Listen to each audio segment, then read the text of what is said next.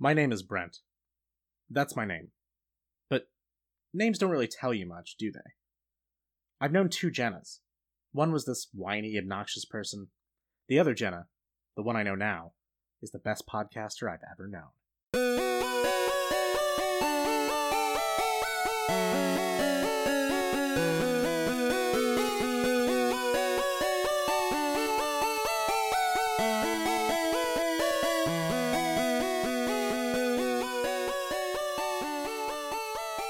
Welcome to Fandalites, the weekly podcast where Jenna and myself read and review each Animorphs book in order.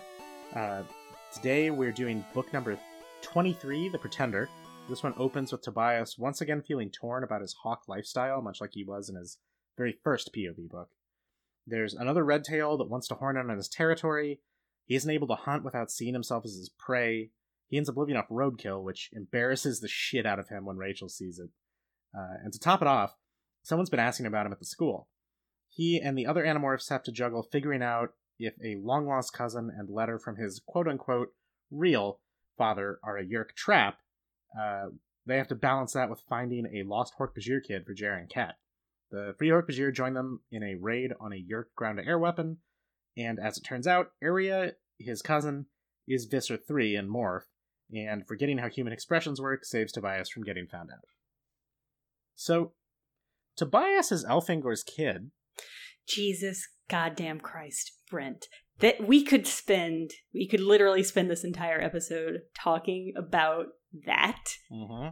Do you want to start with that or do you want to circle back to it? Let's circle back to it, because I feel like once we start on that, we are just not going to get done.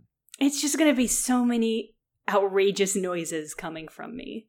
So let's, cer- yeah, let's let's start at the beginning. Tobias eats roadkill in this book a couple of times. He very much hits rock bottom. You, he definitely needs to be going into like a Nothlits Anonymous meeting. yeah, he not not okay, not only does he eat roadkill, which okay, that's fine. I actually don't that doesn't bother me quite as much as some of the other eating that happens in this series. But he has to pretend it's alive and freshly killed in order to eat it, which is pretty grim. Yeah, that's. He's internalized the hawk instincts to an alarming degree if he's upset about eating something that's already dead. Yeah, especially because he, in this book, later on, defending his roadkill eating to Rachel, says something like, You just get meat from uh, a grocery store that's been dead for weeks, maybe, and that doesn't upset you. And like, Tobias, that didn't used to upset you either. You, you So the fact that- someone else to break the bones. It's, it's, she's just so upset. It's fine. Rachel doesn't even seem to mind all that much. She's concerned, rightfully so, yeah. but she doesn't bring it up. She doesn't give a fuck that he's eating roadkill. She's just worried about him because obviously he's embarrassed by it. Yes, and because she cares about them because they're like definitely they've got a thing, you know. This is the book where they have come as close as they ever have to DTRing.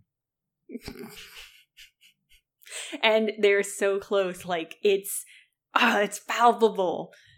I, I like I really like the fact that he goes in sometimes when Rachel's asleep and does her homework. Okay, uh, I I didn't think he went in and did her homework while she's asleep. Yeah, for some reason that's how I read it. I'm glad that you didn't read it that way because it is kind of weird. Yeah, that's a little weird. Like the tooth fairy of essays. I have to admit, the mental image of a hawk, pencil and beak, like doing long division with its head sideways, is incredibly entertaining to me. it's pretty good. Yeah, this is the the the one where he's struggling at a certain point in this book with whether he should become a human Nothlit of himself. Yeah, and says, you know, I'll I'll be a a human boy, but I'll lose the Animorphs. I'll lose my whole life. And Rachel says, you won't lose me, which is. Ah, ah. Yeah. And like being being it, this book has proved that being a red-tailed hawk hasn't saved Tobias from suspicion. In fact, it made him even more suspicious to Visser 3 and the Yeerks. it, it's very strange. There's just so many coincidences coincidences that lined up to to bring the entire weird year trap plot in this. Jesus. Um, but we're we're strained very close again to God. to the, the Elfangor dynasty. So Fuck. Yeah, let's pull back and talk about. Well, okay, here's another big thing that we both got stuck on that I am so frustrated that KA doesn't address in any way. If Tobias becomes human, which I think maybe at this point it's time, if Tobias becomes human, why can't they just give him the power? They have the Escafil device now. thank Why? you. Why? Like they obviously didn't disassemble and hide it because they were having David chase after Legos in the last book. They've got the fucking morphing cube. Yeah, and there's no there's absolutely no evidence to suggest that you couldn't give it to a Nothlit. Like cuz they're it's just their DNA has gone back. It's not like their body remembers that they had morphing and now you can't re-give them morphing. Like the Ellimist did it, why not? My, well, who knows what that crazy asshole is up to? That's true. He's got all sorts of weird powers, so God only knows. Like in this book, early on, Tobias says that David will never regain his morphing power, but like the Ellimist is out there, guy. Yeah. He's he's out there, and who knows what he's gonna do? Yeah, and Ellimist. Wild card. This this Ellimist, which is on their side, maybe there's another Ellimist out there who wants to fuck shit up for them. It's a whole Q continuum type thing. but it just seems so it, the fact that they don't even really broach it. They don't even discuss the fact that they have this escafil device. So why like why? The only thing I can think of about this is that it's a logistics issue because they discovered during the the last three books, the David trilogy, that hiding like a human teenager who is meant to be disappeared is very difficult for a group of human teenagers to pull off.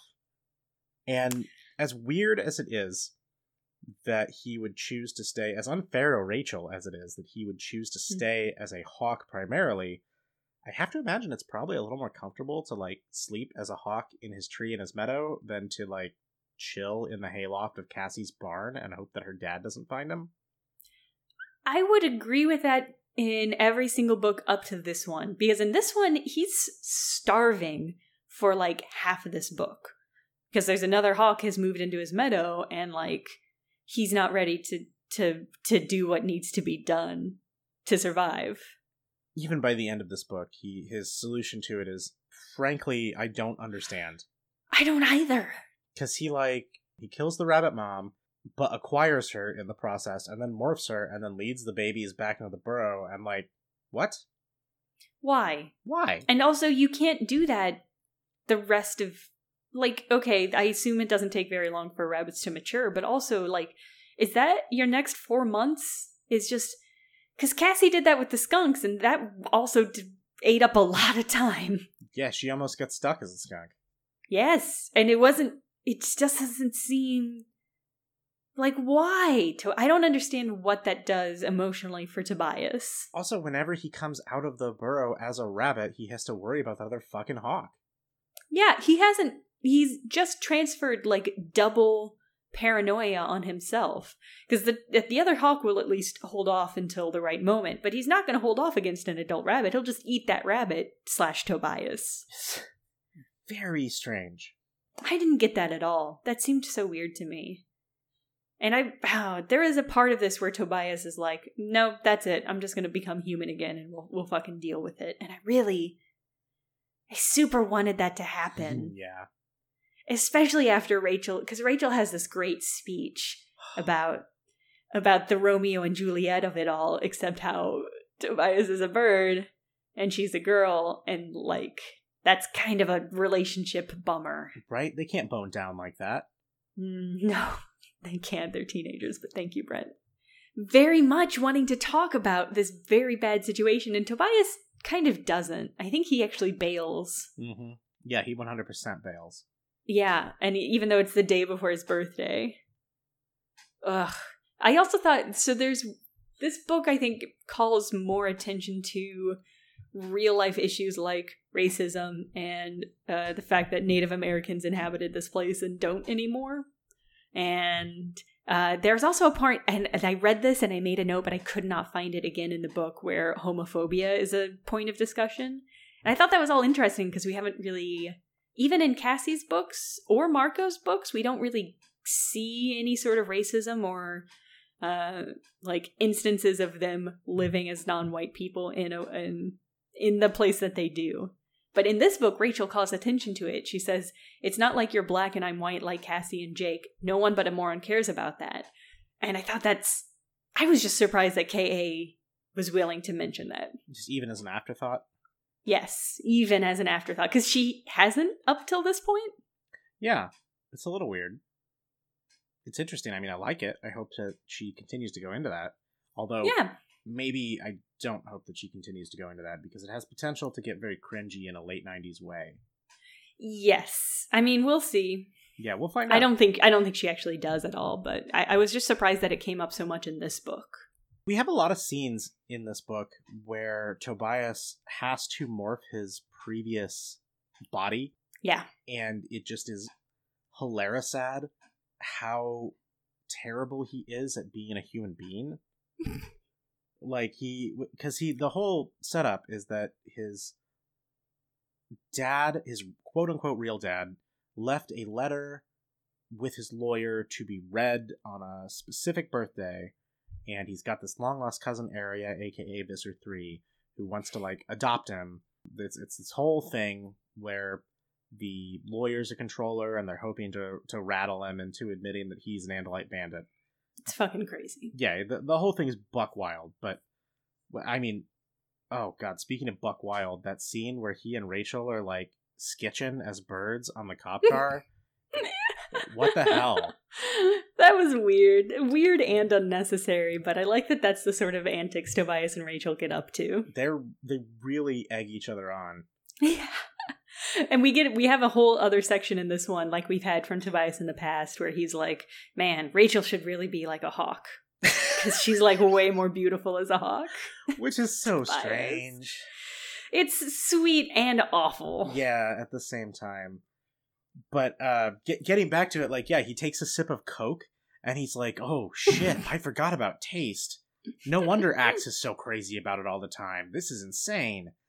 And like he he explicitly is trying to he's like screwing up his face trying to remember what surprised looks like. Yeah, this book is a culmination of a lot of other very sad Tobias stuff, all really coming to a head. With also the addition of yeah, he forget he's forgotten what cold tastes like Yeah. because he only ever eats Hot Warm- hot blood. yeah. Oof. So yeah, it's good that he and he and Ax can bond over that from from here on out. Yeah, I wondered if he if he's gonna go back to his meadow and have a chat with his Shorm about taste and flavor. I hope so. I would love for them to go and get Cinnabons together. they need someone there who's not going to lose their mind, though. Yeah, well, Rachel can be their chaperone, their their, their taste chaperone. God, can you even imagine? I love it. I love it a lot. That's a good fanfic uh, idea right there. um, there's so at, at the early on in this book when he's hunting, he he like has a flash of himself as his prey, and it knocks him off balance, and he's kicked by a rabbit, and the other hawk gets uh, what he was trying to go for, and it's not immediately clear whether this is just like his weird guilt at murdering and eating small animals, or if it's some sort of Ellimist bullshit. Mm. because it could be or like like sanrio rip type stuff. And because we've seen this happen before like this is not the first book where one of them has had flashes of themselves being in another place and it's not the first book where tobias has had weirdness happen so it's interesting to me that he once again right after they're done with david mind you Mm. once again just decides well i don't need to tell anybody else about this because they keep fucking doing it and it's never the right choice except i guess in this one instance That's a great point. Yeah, when it when the first time it happened, I just assumed Tobias was having a breakdown because I I assume I assume Tobias is just in one long breakdown because he's a hawk now, and that's a choice he made for himself. That was a bad choice, but Yeah, you make a really good point. Like, there is established history of them having these sorts of weird flashbacks that turn out to be super important. And it doesn't this time, but he still should have told somebody. Yeah. Should have told Rachel. Or Jake. Yeah, or that guy. You know, the one who's the leader, whose orders they're all supposed to follow, except when they don't. Yeah. And it's okay for guy. some of them. And others of them get turned into Nothlits and put on an island. Fuck. Well, they can't do that to. To- well, they could do that to Tobias. They could s- get him stuck as a rat as well. Double Nothlit. Oh, man. we, we we meet up with the Free Hork Bajir colony again in this, uh, Jara Hamee Yeah. and Ket Halpak, and we find out where all the other Free Hork Bajir that were hanging around in the HJ Chronicles uh, came from. Yeah, which is really important. It's not just that they're being extremely reproductive. Right, right. They've been doing raids on Yeerk facilities and freeing other Hork Bajir.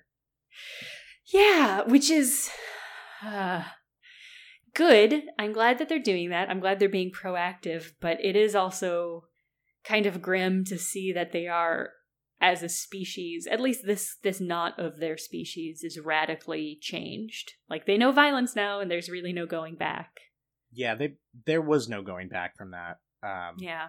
I mean, there there never was, Yeah, I guess that's true. especially Just after they've of- been enslaved by Yeerks. yeah, and have learned the things that you're. I mean, they they still seem very simple in a lot of other ways. Like at one point, one of the Hork-Bajir gives the speech about their future and how they're not going to leave their own behind. And at the end of it, he seems exhausted, and Tobias is like, "Well, that's the longest speech I've ever heard a Hork-Bajir give." It seems really, really took it out of them. So it's like they they are changed in maybe the worst ways possible. Yeah, um, and they have, thankfully, a seer uh, in in Mm. this generation because Toby pretty correctly realizes that if the Yeerks ever do finally get fended off, then the Hork-Bajir have to deal with coexisting with the humans, and the humans are not necessarily going to be like the best neighbors. Yeah, they need to have enough numbers to be able to sa- sustain themselves in case the humans want to imprison them or put them in zoos. Or advertise them in their roadside show. yeah, which is 100% fair and a, good forethought. yeah, yeah, they don't want to be all advertised as the razor midget. Jesus, yeah. Fuck. Yeah. Yeah, I really uh, I thought that scene was an interesting callback to other eco-terrorism that they've committed because they they are hesitant in this one at first to let Cassie know what has happened. Like Rachel and Tobias go in and they're like, "Oh shit." Cassie will really fuck this place up if we tell her about it. And first they're not going to. Uh, but then Rachel sees a bear Rachel sees a bear that's been locked up and is like, fuck all these, fuck this place, fuck all these people. We're burning this shit down. Get Cassie, we're gonna do this. it's it's pretty amazing. yeah, it's really good. I like that. Yeah, I like, I like how attached to her battle morphs or her morphs in general Rachel gets because I feel like none of the other people, other than Tobias, who is now a red-tailed hawk, none of them seem to get as like emotionally invested in their morphs. It's interesting that you point that out because that is a similarity that they have. Yeah, I mean, it's surprising. Like even Cassie doesn't seem to be that. Eh, She she loves all animals, not just the ones she has morphed. Right, right. But Tobias identifies very strongly with the hawk, and Rachel identifies very strongly with her bear, and as we've seen previously, also her elephant. Yeah, yeah, which I really like. But yeah, that's a that's a, it's kind of surprising that none of the other animorphs do that. Like not even Ax with his human morph. That would be Like- weird, I think. Yeah, Yeah. if he became like a human furry. Ah, like like his brother. Yeah, are we, let's. Are we doing this? I think we have to now. Yes. It feels like it's time. Fucking Alan Fangor? God damn. uh, I imagine him as like Doctor Alan Fangor, PhD Esquire the Third. Yeah, I mean, he'd have to pretend to be like a, a physics professor because that's the I think a cover. That's a cover that an Andalite would think is really funny. Right, they'd think it's really funny, and then they'd be teaching uh, how gravity really works, and just really lose their job. It's just so okay. The, there's fucking Alan. Fuck Brent. There's a lot about this that I think is so fucking dumb. But the thing that I find most infuriating is that KA was clearly planning this from the start. Because Tobias has a special connection with Elfangor in the very first book. And it, it's never really explained. I just always assumed that Tobias had just had an emotional connection with the idea of wanting to change shapes, which he does. I mean, he's he he was described as always being sort of like head in the clouds, and in, in much the same way as getting involved in a guerrilla war really freed Rachel to be the person mm. that she was meant to be. Uh, I feel like he was sort of waiting for a close encounter of the third kind his entire life, and then it happened, and he was like, "Yes, this is it. This is what I have been preparing for." Yeah, and I just assumed that was sort of what that was meant to be, but now I have to assume that KA knew she was gonna do this the whole time and that that was a plant. But that's miserable, Brent. This is, it's so, it's so, it's such a shark jump moment for Tobias's dad to be Elfangor in a human morph, and then Tobias just happens to be walking through the construction site that his dad. It's bad, his, Brent. His real dead dad, not his fake dead dad. No, his actual his actual dead dad, who he never knew because the Ellimist probably. That's sort of what he implies. It's strange because um, when they started reading this letter in the lawyer's office, I immediately thought, "Oh, this is just part of the trap. They made this up. Yes, me too. Tobias takes it at face value for reasons that do not occur until he explains them. Primarily, why would they bother to lay this elaborate trap for him unless it was a real letter that they stumbled across? Which doesn't. I mean. I. Yeah. I, that also, I was so confused reading this because of that. And also, they get to the point. Yeah, they get later on I was assuming the whole time that Tobias was trying to not react because it was so fucking dumb. Yeah. Uh, but it turns out he was trying to not react because it was true, and he thought it's thought it was true, and I guess it's true. I hate it, Brent. Uh, I am not a fan either. There's so much here. Like, what genes did Elfangor appropriate? and then presumably he mixed a couple people together Maybe not. Who knows? His mom's mind was like wiped? That's not okay.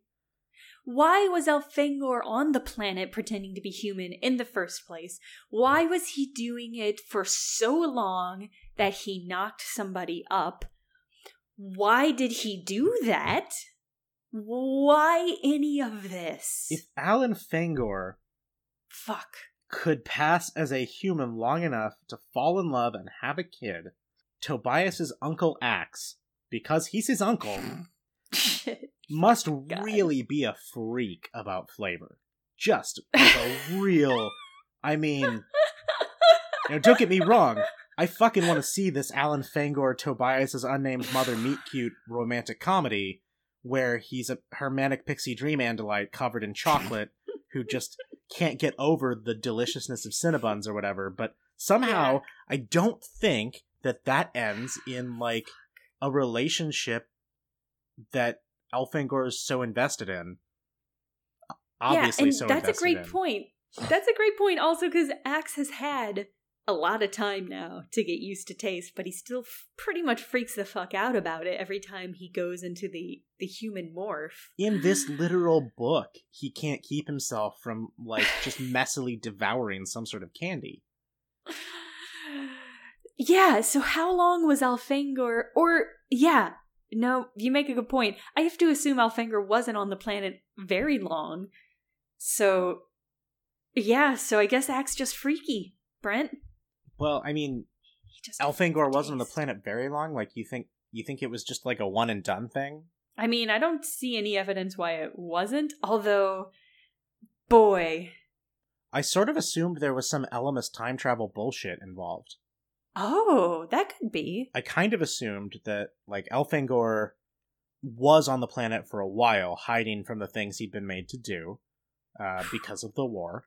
And then the Yeah. Ellimist said, "Hey, look, if you keep hiding here, this is the future," like he did to the Animorphs in um, fuck, how many books ago was it even? But you know what I mean. He she showed him the grim, dark future where uh, Rachel has eaten Tobias for lunch and uh, then said, "Look, uh, I, you know, I don't interfere. I don't interfere with the affairs of less advanced races, but uh, just this once, I can maybe help you undo your decision to Nothlit here on Earth." Oh, you think, okay. I like that. I was just assuming he was doing what Aria slash the Visser does in this book, which is go back to his hotel room, I guess, every two hours, I guess, to be demorphed. I mean, that's super obvious and noticeable.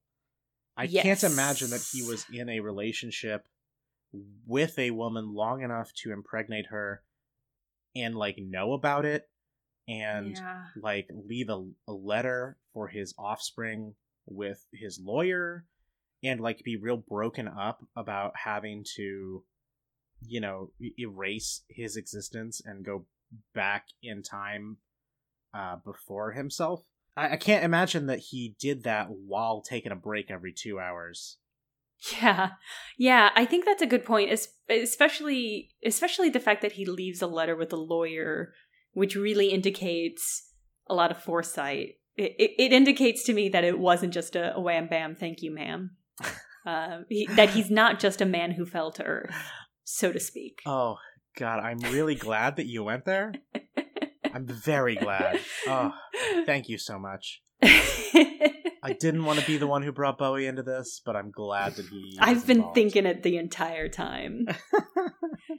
uh, so yeah, no, the fact that there is a letter from the to to a lawyer to be read to Tobias is a good indicator, but also kind of sloppy because it's not like he gave that letter to the lawyer to give to Tobias. He gave it to the lawyer to read to Tobias, even though it has all this whack alien shit in it.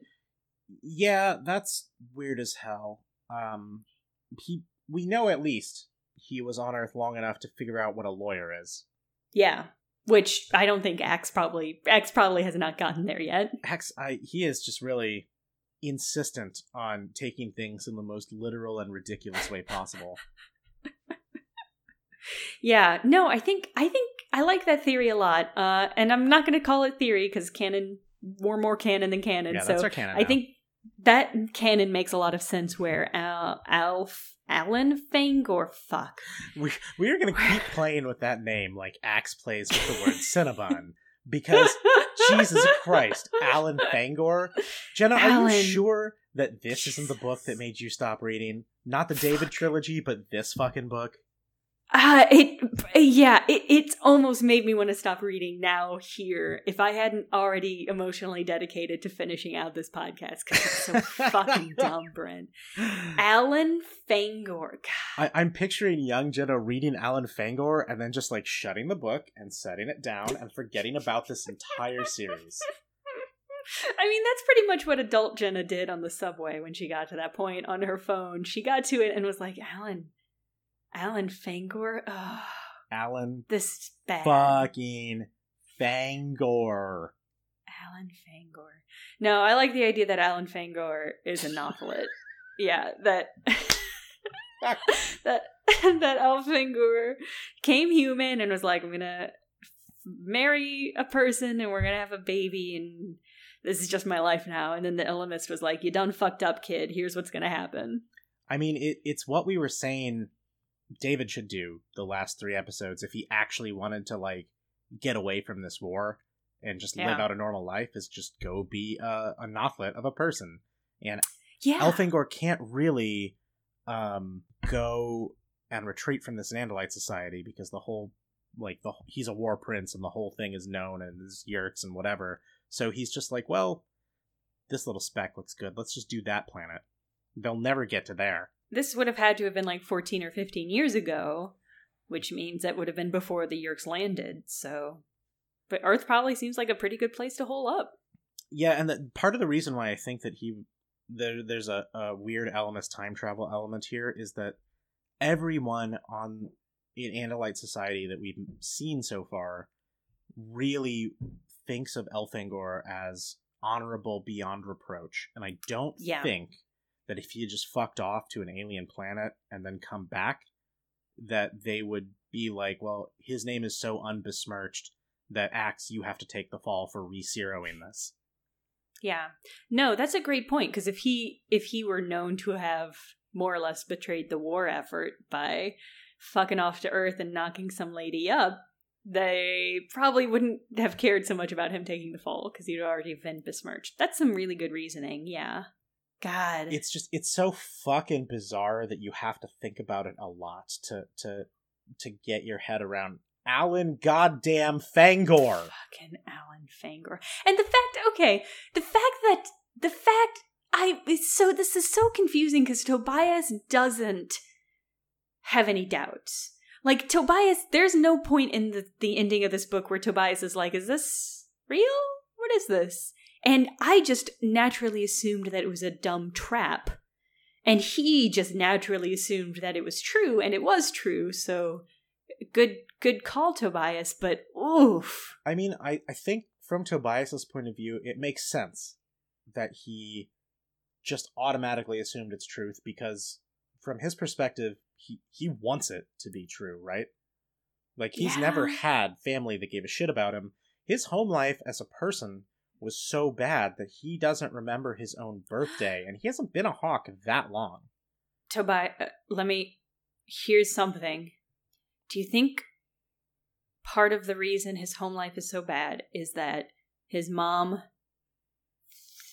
has told the rest of his family that she was impregnated by an alien?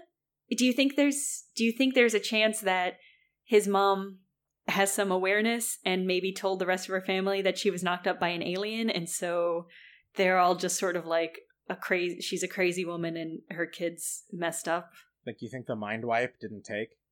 The the Ellimist mind wipe?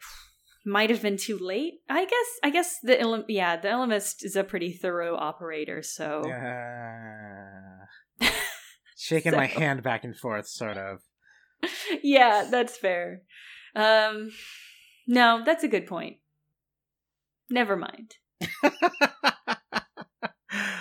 but no, I mean, like he he's he. I think maybe he he wanted this all along, and so when he heard it, he felt like I I've always known. i wish he would have clued us in anytime up before the very end of this book i would just if there was just a little bit more foreshadowing Yeah, yeah, definitely. I mean, I like I said, I can see why he automatically accepts it because he's always wanted to be special. He's wanted like he's he's been ahead in the clouds, uh, Hmm. fiction reading like dreamer, and he's always wanted something like this. And I, he's got such a shitty home life. Why wouldn't he want his dad to be like off saving the universe instead of dead? Well, I mean, I guess still dead, but yeah yeah but yeah, it is. It's it's a real. It's real fucking sudden. it's such a bizarre left hook right. The whole book is is Tobias struggling with am I a hawk or a, or a human, and and then just out of nowhere, turns out he's not really either his DNA is fully human.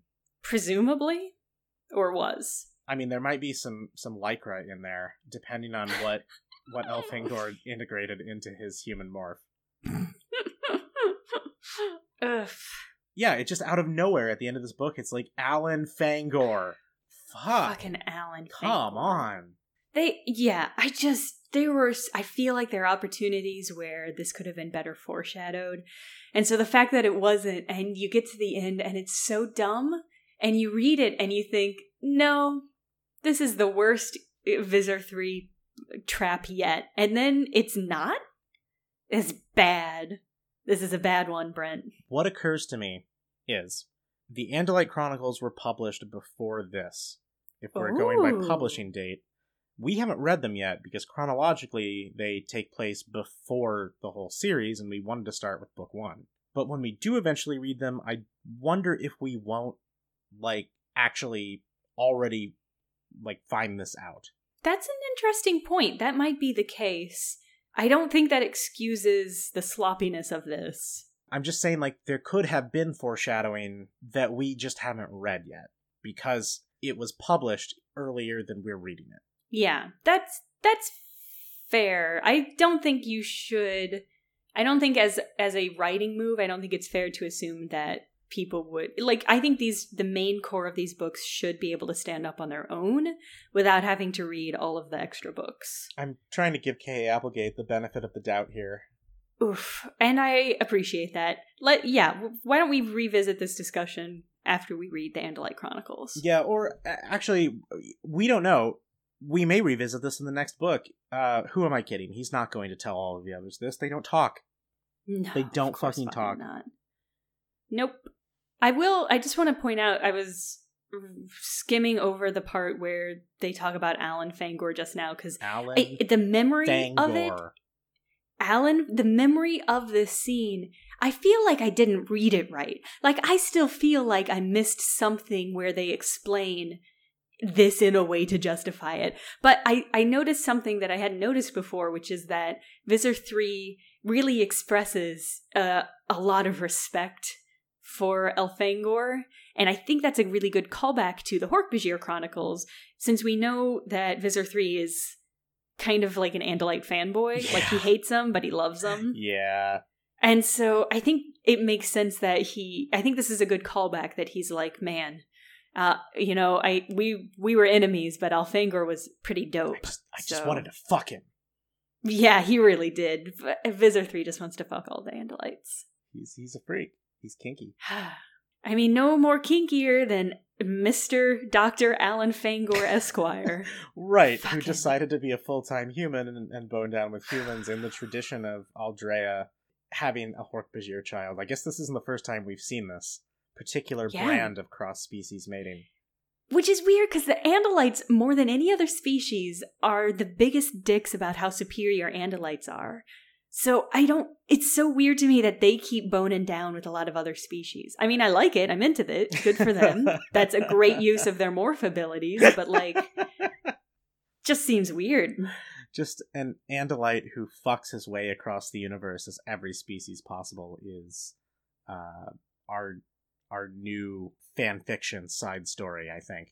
Absolutely. The Captain Jack of Andalites. Yes, the Captain Jack yes. Harkness of Andalites the Jack Harkness of Andalites. All Andalites are a little Jack Harkness if they're lucky. I mean, I think except probably uh, what's the one that Visser that Esplin took over and is now Visser three.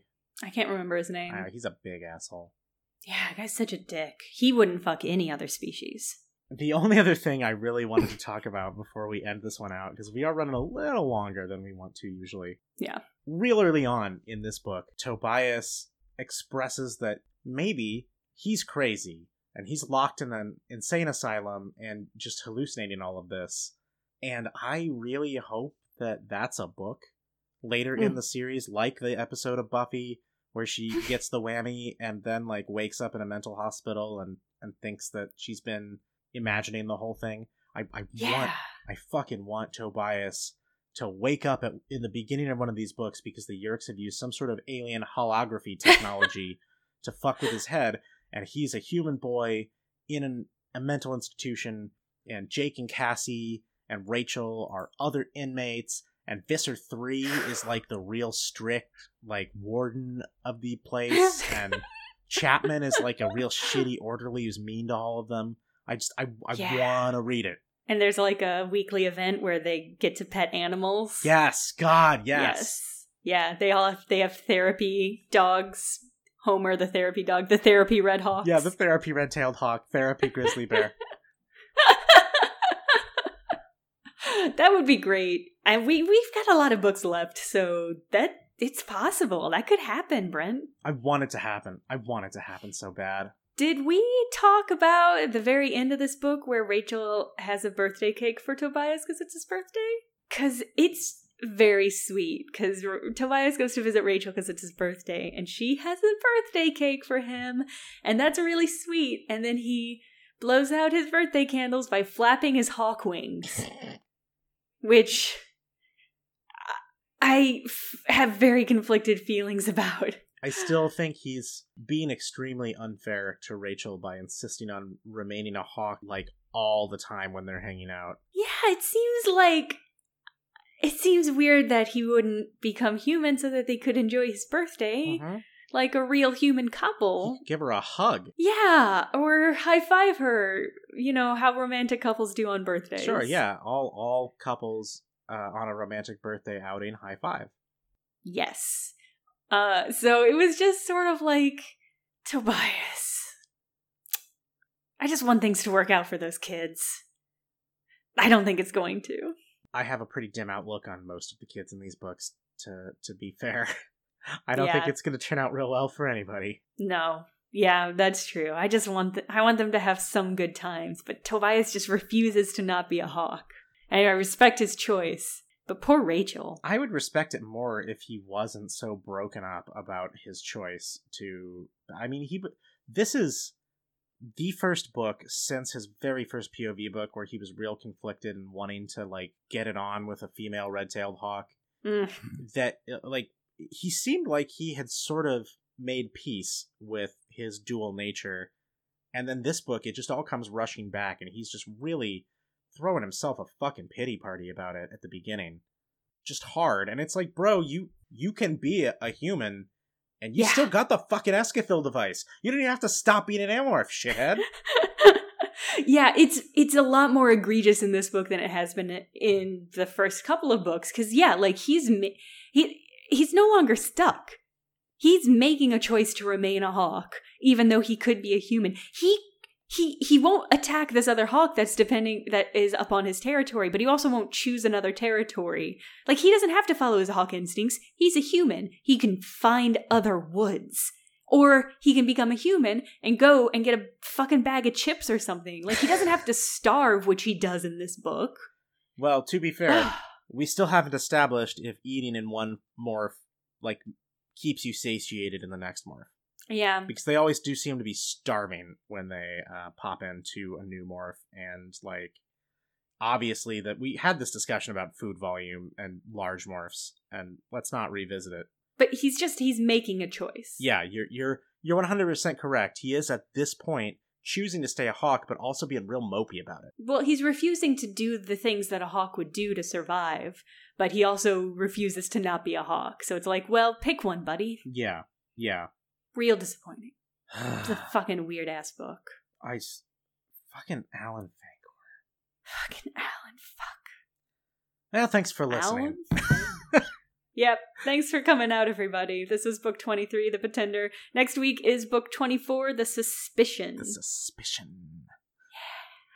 Um, hit us up if you've got questions or comments on fandalites.com, at fandalites on Twitter, fandalites.tumblr.com, fandalites at gmail.com. Uh, thanks to Dustin Odell for the use of his music for our intro and outro. You can find more of his stuff at dustinodell.bandcamp.com. Go check it out. It's all pretty good if you're into chip tunes. Um, and I think I think that's it. That's Alan Yeah. Fangor. Fucking Alan Fangor. Until next time, nostalgia is a drug.